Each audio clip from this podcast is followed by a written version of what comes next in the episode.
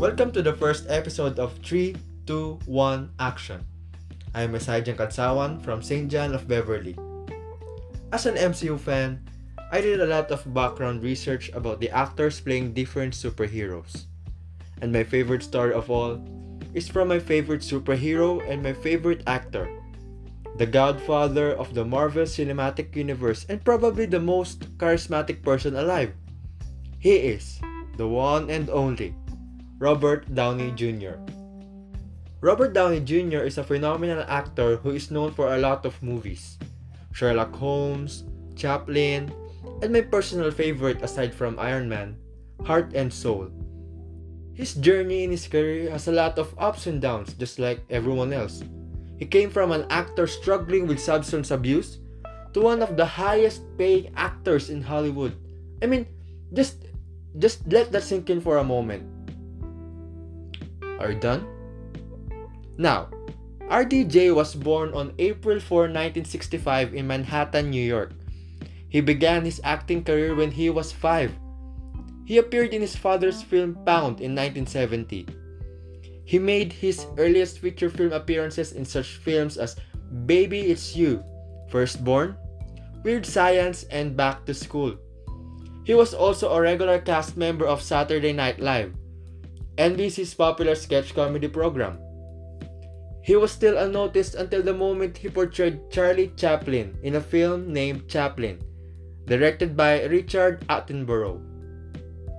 He was nominated for an Academy Award for Best Actor for his performance, so it seems like he was at the top of his career. But by that time, he established a reputation as an unsettled individual and one of controversial figures in the Hollywood. He had been introduced to drugs at the age of 8 by his father, and this developed to an addiction in his early 20s. In June 1996, he was pulled over by the Los Angeles Police Department for speeding. So the cops searched the car and there were heroin, cocaine, and an unloaded .357 Magnum under the passenger seat.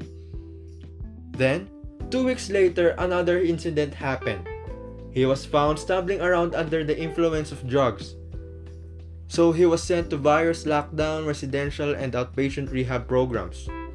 He also violated probation by not turning up for drug tests, and that what sent him to prison in 1999. Downey was sentenced to 36 months, but he only spent it just under a year. After his release, he was cast on the television series Ally McBeal, he won a Golden Globe for his work on the show, but his drug problems continued, and he was arrested several times, to the point that it costed him his marriage with Deborah Falconer, which ended in 2004. The turnaround of his life began when he met Susan Levin, an executive vice president of production for Joel Silver's company, Silver Pictures. They both worked in the film of Gothika, then RDJ quit drugs and they got married in 2005. There was also another person who played an important part in RDJ's life.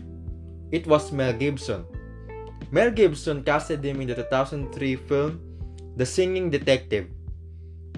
After that, he continued to dedicate himself to his craft, appearing in multiple films such as Good Night and Good Luck, Lead in a Guide to Recognizing Your Saints, and Zodiac.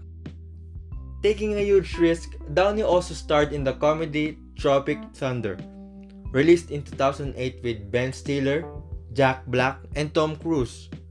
He played a white actor pretending to be a black actor in this satiric film. As he said in the film, I'm a dude playing a dude disguised as another dude. yeah, he can definitely do better than that. This movie became controversial because of him doing a blackface. But I had seen a lot of comments that it doesn't bother them. And in fact, they find it hilarious and funny. I would definitely love to talk about it, but it's a whole different topic.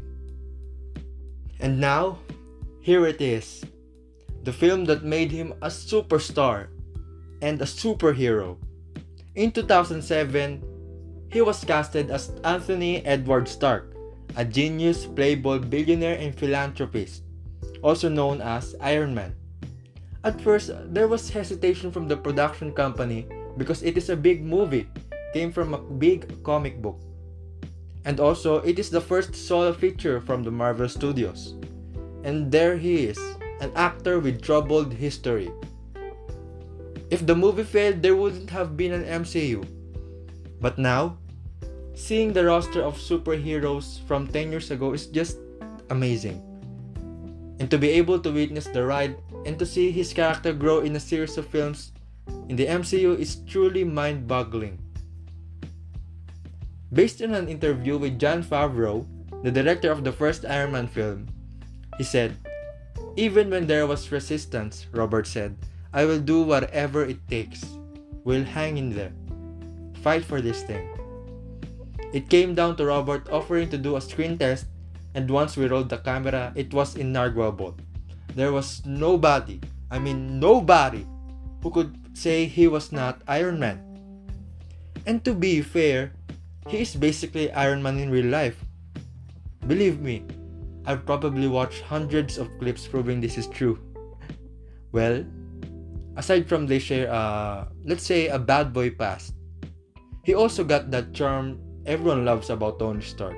He is successful like Tony Stark. They're both funny, witty, sassy, and most importantly, a good person. I still can't believe I am one of the people who saw him in person. That's right. It was April 16, 2018, evening at the Marina Bay Sands, Singapore. RDJ is such a humble person, and that makes me love him more. His story is an embodiment of perseverance. That's why it's no question that a lot of people now look up to him, not just because of his success, but also because of his personality. And that, folks, is the story of how Robert Downey Jr. became Iron Man. And the rest, as they say, is history.